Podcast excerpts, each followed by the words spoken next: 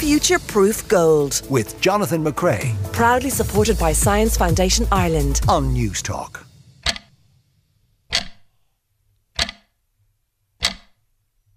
We conventionally think of time as something simple and fundamental that flows uniformly, independently from everything else, from the past to the future, measured by clocks and watches. In the course of time, the events of the universe succeed each other in an orderly way pasts, presents, futures. The past is fixed, the future open. And yet, all of this has turned out to be false. Theoretical physicist and author of The Order of Time, Carlo Rovelli, thank you so much. I thought that was absolutely fascinating. thank you. Thank you very much for having me. You know, I, I was going to, um, I was going to do the whole interview mixed up in time in an homage to your book, and I, I and do the outro, the beginning, the in, intro in the middle, and the and I thought, you know what, that's probably going to be very confusing for people as it is. It's confusing. So I'll welcome you at the end. Just, just right. to show that time is, is has lost any sense of meaning, um, and this is, I suppose, this is the central premise of your book that that how we think of time, how we perceive time, is completely false. Can you talk talk to us about some of the ideas that you start off with in your book? Yeah, it's uh, the first part of my book. I go through some something which is very well established. Actually, there is nothing, nothing new, nothing really controversial, but it's something which is not widely known, and uh, it's uh, it's it's very surprising, and uh, it all has to do with the fact that time works differently from uh, uh, the way we usually think about it. The first uh, fact is that time um, sort of there's more time some somewhere and less time somewhere else. Time passes at different speed depending on where you are, and this this might be very strong in some region of the universe, but even here in our planet, uh, time passes pass faster in the mountains and slower uh, near the sea. So if you if you go to the mountains, you age more. Uh, you have more time with respect to somebody who remains uh, down. Or even very precisely, if you take two very good clocks, you raise one a little bit and you lower it again, it's not, it doesn't indicate the same time as the other clock who remained um, low. Um, so time goes at different speed depending on where you are. That's a fact. So that that is something I know intellectually, but emotionally I cannot fathom. How is it possible that time is happening happening at, at different speeds, and how how does that not totally destroy um, how we move about in the world? Well, uh, what it destroys is our intuition, our way of thinking about it. In the world where we live, these differences are very small. Uh, extremely small. So you need a very, very delicate, very extremely accurate clocks to, to, to detect it. So now, now with the modern technology, it's easy to detect these uh, discrepancies. But in our daily life, uh, it's a matter of nanoseconds or milliseconds, which we don't perceive. So we just got used to this. But if we if we start traveling outside the Earth, and uh, and uh, if we had starships that go faster, or if we could go near very heavy stars or planets, uh, then it would become normal for us that uh, uh, people would age at different speed. So, uh, like in the film uh, Interstellar, there could be, uh, you know, the, the young hero of the of, of the movie that comes back from a trip. he still is in middle ages. In his he has a band of, of I don't know forties, and he meets his little daughters, who is older, much older than him than him. So, if we had this experience more, it would look normal to us the, hmm. to, the the fact that we age differently. And if you think about it, isn't a little bit the other way around? How did we get the idea that time passes always at the same speed? After all, our intuitive experience is not like that, right? There are some some hours which are short, um, some hours which you get bored are very long. Huh. So we do not have a, an intuitive experience of a common time we have an intuitive experience of a flexible time. Then we were sort of uh, went to school and they told us, no, no, no, no. There's a time of physics is a, it's unique, the same for everybody. But we were told of that. Well, it's, it's not true. It, but it, I mean, once you acknowledge that, depending on what speed you're traveling or how high are high up in the air you are, that time is traveling at a different speed. Once you acknowledge that, then it must totally explode your understanding of what time is. Yes, it, it does, and I think the the most uh, violent conclusion is that once you go in, once you go into details, uh, uh, what you realize uh, that's uh, that's the biggest conclusion I think is that the idea of a present, um, of a now, which is well defined uh, uh, everywhere, all over the universe. It just doesn't doesn't work. It doesn't make any sense. So th- you and I can we live in the same now, even if we if we are a bit distant, because light, light is so fast it goes back and forth. But if you were on on, on a different planet, uh, light would take uh, uh, hours to go back and forth between us, uh, and uh, we would not have the notion of a common now. Uh, you could send signal. You could send signals to me. I could send signals to you, but we were living in different times, and these different times is uh, the correct way of thinking about the world. Every every uh, point of the universe, every region of the universe has its own time, so to say. And they ask the question, what is happening right down a different galaxy, is literally a meaningless question. Um, it has no sense. There's no sense of that. Here, are things happening now. A different galaxy has its own its own time. There's no now there's no common now between the two. And this shatters our intuition about the world in a very strong manner, I would say. I, have spoken and, and heard um, about perception a lot in this program. It's the one thing that, it, it, from my history of doing eight years of science broadcasting, how we perceive the world and how the world objectively is, the difference between that has been a source of absolute fascination for me. And what you're saying essentially is that because we use our perception to, to measure time, we uh, we see things, we hear things, uh, and those those things take time to to themselves happen for, photons to hit our eyes, for sound to hit us. That because we perceive that those things, that we cannot ever have the same moment in time because though they in themselves distort the sense of now. Yeah, look, it's very simple. If you look around you, uh, you see what's around you now, right? Well, not really right, because time, light, light uh, travels at a finite speed, so it takes some time to to go from an object to your eye. So when you look something, you don't see the object in the present; you see the object in the past, right? Hmm uh, if you think for a moment, you never see the present. You always see the past. you always see even even uh, something near you, something which is a couple of meters from you. It, the, the light takes two nanoseconds to get to you. Well, you see how it was two nanoseconds ago. And if you if you if you think of the largest uh, universe, when we look at the stars, the stars, uh, the light that gets to us left that star um, years and years ago, and sometimes uh, centuries ago or millennia ago.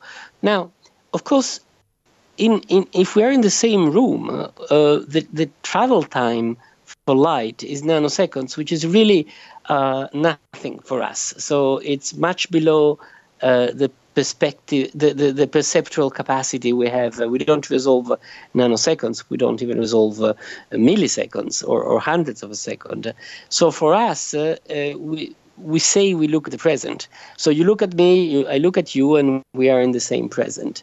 But there's always this discrepancy. And as soon as you and I are far away, this discrepancy becomes crucial. If you were uh, not near me, but uh, uh, distant from me in a different planet, uh, light will take much time to go back and forth. So we would not have the idea of uh, talking to one another in the in the present. We would know that there's no common present. And you are right. So uh, science is always slow discovery that uh, the way we look at the world um, is not which is not that's false. is is approximate. It's uh, it it misses aspect of reality and. Uh, uh, we we have instruments, we have uh, our intelligence, we study, and we discover that the reality is more complex, right? I mean, the Earth is a it's a sphere. It's not flat, and uh, and and it, and it, moves. It goes around itself. It spins, and so on and so forth. So um, uh, the world is more complicated, and uh, uh, the way we we the intuition we have about it, and uh, and that's I find this beautiful. And uh, what we usually see is not wrong; it's just an approximation, and science is seeing beyond it. We're talking to Carlo Rovelli, uh, who's director of the Quantum Gravity Group at the Centre of uh, Physique Théorique at Aix-Marseille University. He's also author of The Order of Time, and he's talking about how time doesn't really exist. Uh, we're going to go deeper into that in a few minutes' time, series. Time, he's waiting in the wings. He speaks of senseless things. His script is you and me. He flexes like a whore, falls wanking to the floor. His trick is you and me, boy. Time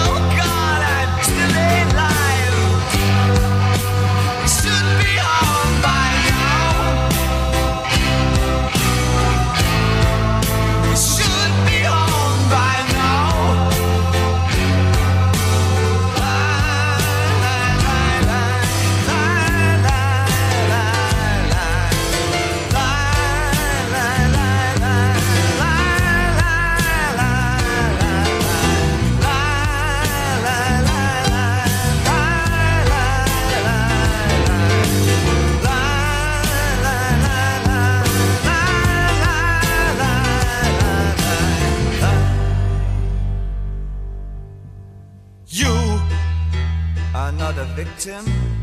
You just scream with boredom. You are not evicting time.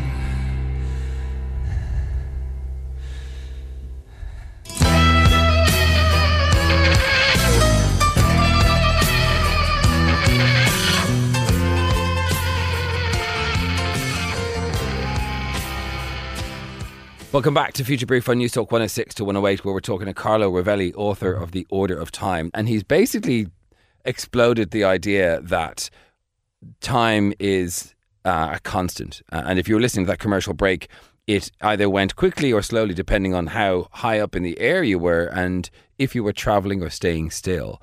So if we if we don't have a now, Carlo, if if now is sort of a concept rather than a reality, then is time just a, a, an ordering of things in our mind rather than something objective? I would say it's a combination of the two.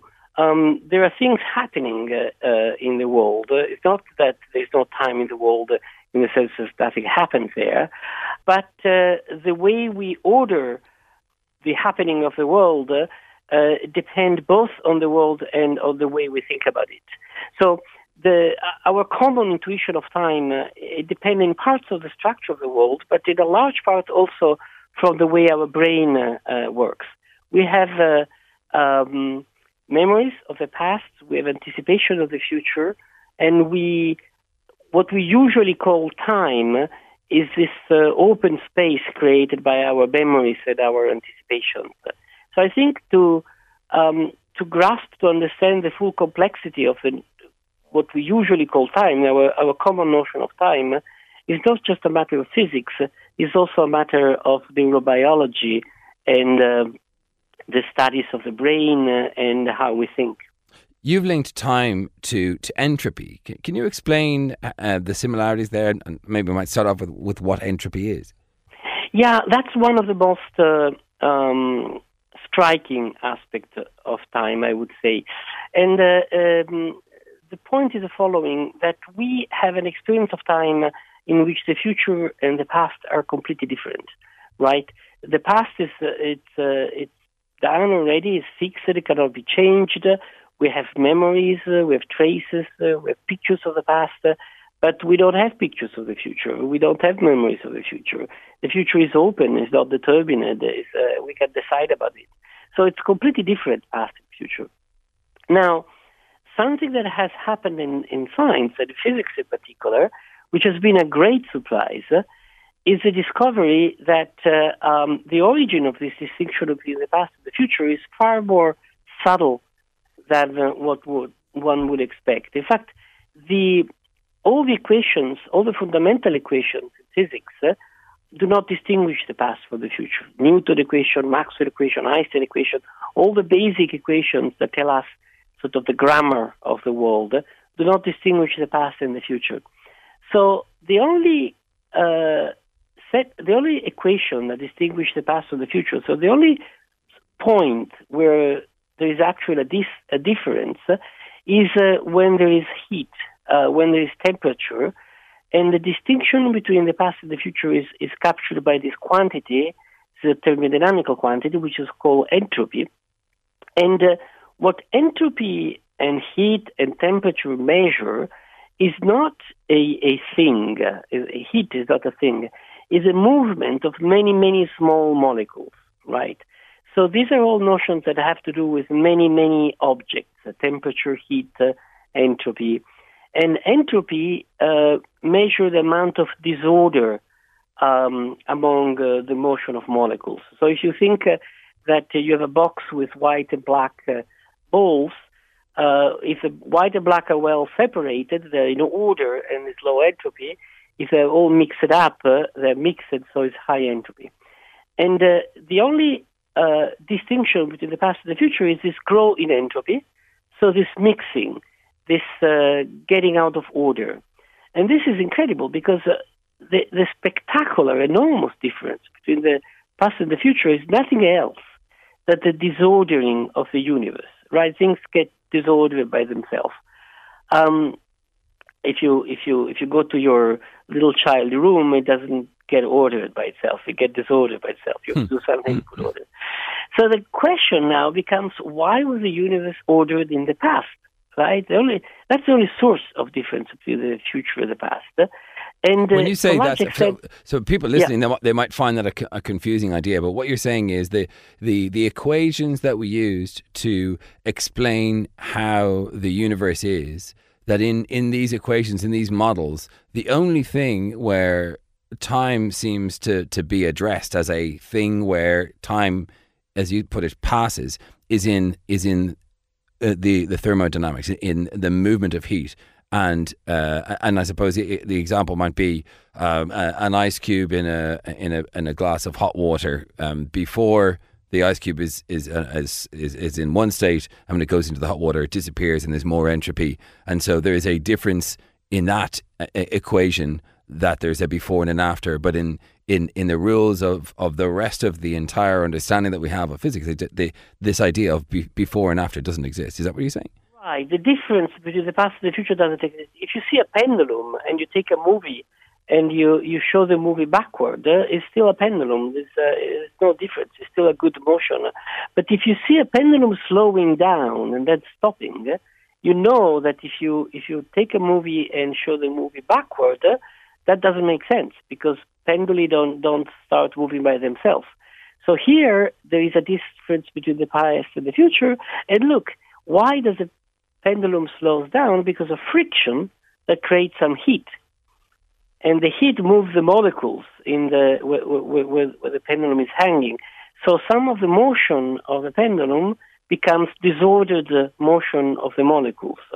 So you see the, the, the difference between the future and the past is always an increase in disorder. Nothing else. Nothing else in the world uh, distinguish the past from the future except uh, this Heat. growing of disorder. and when you say disorder you mean heat Heat.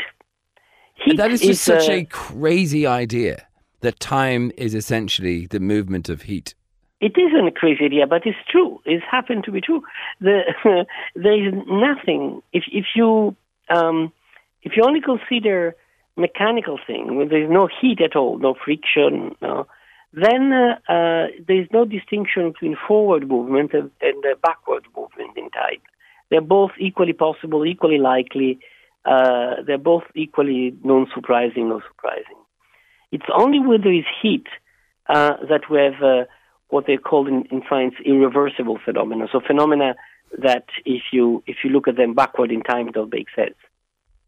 I ju- I'm just letting that sink in, that idea, and I'm trying to think of examples to trick you out. But A, this is something that you have clearly thought about, and B, you have much better qualifications. So obviously, No, no, all no, of the examples I'm coming are going, no, yeah, I can see how that's heat, and and I, and that and, and that, that that is a crazy idea that you know um, making a photograph, everything. This is all movement of heat, but if but if you're talking about something that uh, does not interact with with, with anything like a, a, a, steel ball in space, you're right. The the, the Oh, difference yeah, between take- before and after is even the, the entire the entire solar system as we study at school. The, the moon going around the Earth and the Earth going around the sun. If you take a movie and show it backward, it's still perfectly uh, a reasonable movement of a planet and a satellite, right? Uh, Hmm. Because there's no heat there, there's no dissipation, there's no disorder. Okay, so um, let's talk about the the more recent science that sort of really um, asked m- more curious questions, and and I suppose quantum physics is, is an area that we've spoken about um, on on the show that sort of confounds our understanding of certainly distance, but also time as well. Yeah, uh, all we have said so far, even if it is very surprising, it's well established uh, science, so to say, something we, we, we know very well, and uh, it's written in textbooks uh, we study at university. Um, but then uh, when we go to more um, open problems and problems on which we're working, and all my uh, life as a scientist has uh, um, been devoted to that. As you say, uh, what is not yet understood, and we are studying the quantum properties uh, of space and time. And we know that space and time must have quantum properties. And uh, the big open problem is uh, to write a quantum theory of gravity, uh, because gravity affects space and time. And so this will tell us the quantum property of space and time. And here, things becomes even more uh, wild, if I would say, because uh, um, we have tentative equations for a quantum theory of gravity. Uh, some equations were written back in the in the 60s and were uh, ameliorated, understood better. And in these equations, what is surprising is that there's no time variable at all. You don't have the t variable. And this was realized uh, a few decades ago, but now we sort of understand much better. And um, most of my life as a scientist has been trying to understand what is the meaning of having a fundamental theory of the world without any time variable at all. And the reason is because, uh, first of all, you don't have one preferred clock. You have many possible clocks, uh, each one going at a different speed. And the clocks themselves are quantum objects, so they can be in superposition of different times.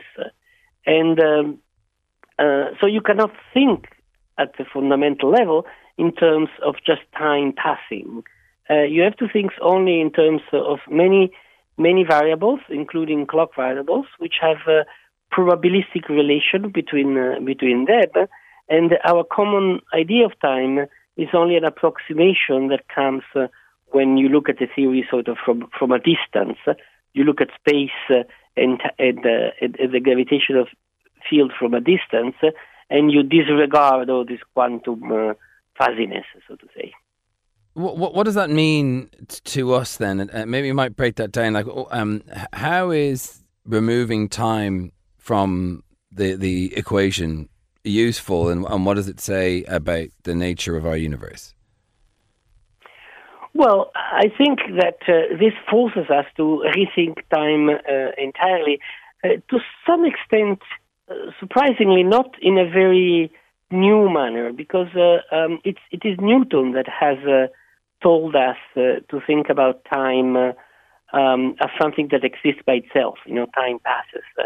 And we are going back to sort of pre-Newtonian understanding of time, which time is just one uh, way of counting uh, things that happen, right? Day, night, day, night, day, night, uh, and we count the days, one day, two days, three days.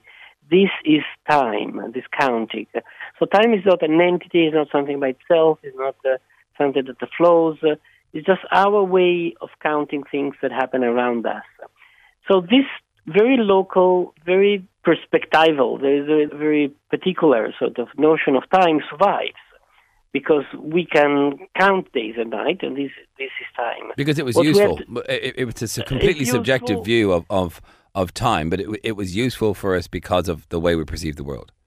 Right, because in our world, in our approximation, in our here, where there's heat, there's temperature, there's entropy that grows, and everything else. This is a good way of organizing things. Uh, but it's not it's not anymore a good way of organizing things when you go into the microphysics, uh, and probably not even when you go uh, cosmology at large. It's not a good way of thinking about time when we think about the what happens Big Bang, uh, or or the structural universe at scales larger than our, uni- our own universe. So then, how should we, in in the future, think about time? Because I know that's something you, you cover in the end of your book. How, if if time is essentially a construct of of ourselves to help us find order, how should we be thinking about time from a scientific point of view? I think that the main message here is that uh, we should not think time as a single um, monolithic concept uh, with all its usual property. We should think time rather as a multi-layered uh, notion, uh, stratified notion, which uh, uh, gains uh, more and more properties the more we we go into some approximation and the more we go into our own own special regime of, of life. So there is a good notion of time, which is uh, everyday life uh, for us, and we we, this, we we think that light uh, it goes at infinite speed. Nothing moves very fast. There are no big differences in, in, in the speed of clocks. That's a good notion of time. There is a weaker notion of time, which is good when we uh, start looking uh, at larger domains, and uh, then there's no time at all when we look at the largest possible domain. So we have to learn um, at, at look at uh, these uh, different layers in the notion of time, and I think it's important to consider the fact uh, that some of these layers uh, are really special to us. Uh, uh, the, sen- the sense of flow, the sense of um, time passing, the, the, the sense of the speed of time we have in our life. This has nothing to do with physics. This has to do about, with our, bla- our brain, with the way we remember the past, and the way we. Uh, the, the, the there is a book by a neuroscientist uh, recent. Uh, uh, the title of the book is uh, "Your Brain is a Time Machine." Uh, the brain literally constructs uh, uh, the past and the future by, by memories and anticipations. In, the same And, uh, way as as our brain perceives red and yellow and green because it's useful to us, but not because those things actually exist. Um, and I think that, you know it's a really interesting Exactly. idea to think about. It, uh, actually, just f- finishing up, Carlo. In any of your understandings of, of, of time, uh, be they weak or strong, do you perceive a possibility of time travel that we could somehow travel back in the past uh, or, or or quickly into the future? Look, uh, time travel is what we do in our life, right? We just time travel for, for, a few decades, and that's we do it all the time. Quickly in the future is easy. It's certainly possible, and uh, uh, our science tell us that it's, uh, it's just a matter of uh, money. Money. If you construct a fast enough uh, starship, you can uh, you can make a trip and come back arbitrarily far in the future as you want. So time travel to the future is certainly possible, and it's just an issue of technology. Time travel to the past, uh, it's a different story. Um, I think that uh, it's not logically impossible. Um, there's a great uh, philosopher who was also in Australia, which is David Lewis, who wrote a marvelous article uh, clarifying that. There's nothing illogical to travel to the to the past, but uh, it's uh, it would be a, to go against uh, the laws of thermodynamics, which are probabilistic. So it's something extremely improbable. You see, uh, time time travel to the past essentially means being in the past and remembering the future. And the remembering the future it's so hard, precisely because of the of the disordering of the world. So it's uh, possible in principle, but uh, practically impossible, I would say. I'm sorry, we cannot go back in time to to see to see uh, to 200 years ago how things were. Well, author of The Order of Time, theoretical physicist Carlo Rovelli, you're very welcome to the program. Thank you. It's a pleasure to be here with you now. Future Proof Gold. With Jonathan McCrea Proudly supported by Science Foundation Ireland. on News Talk.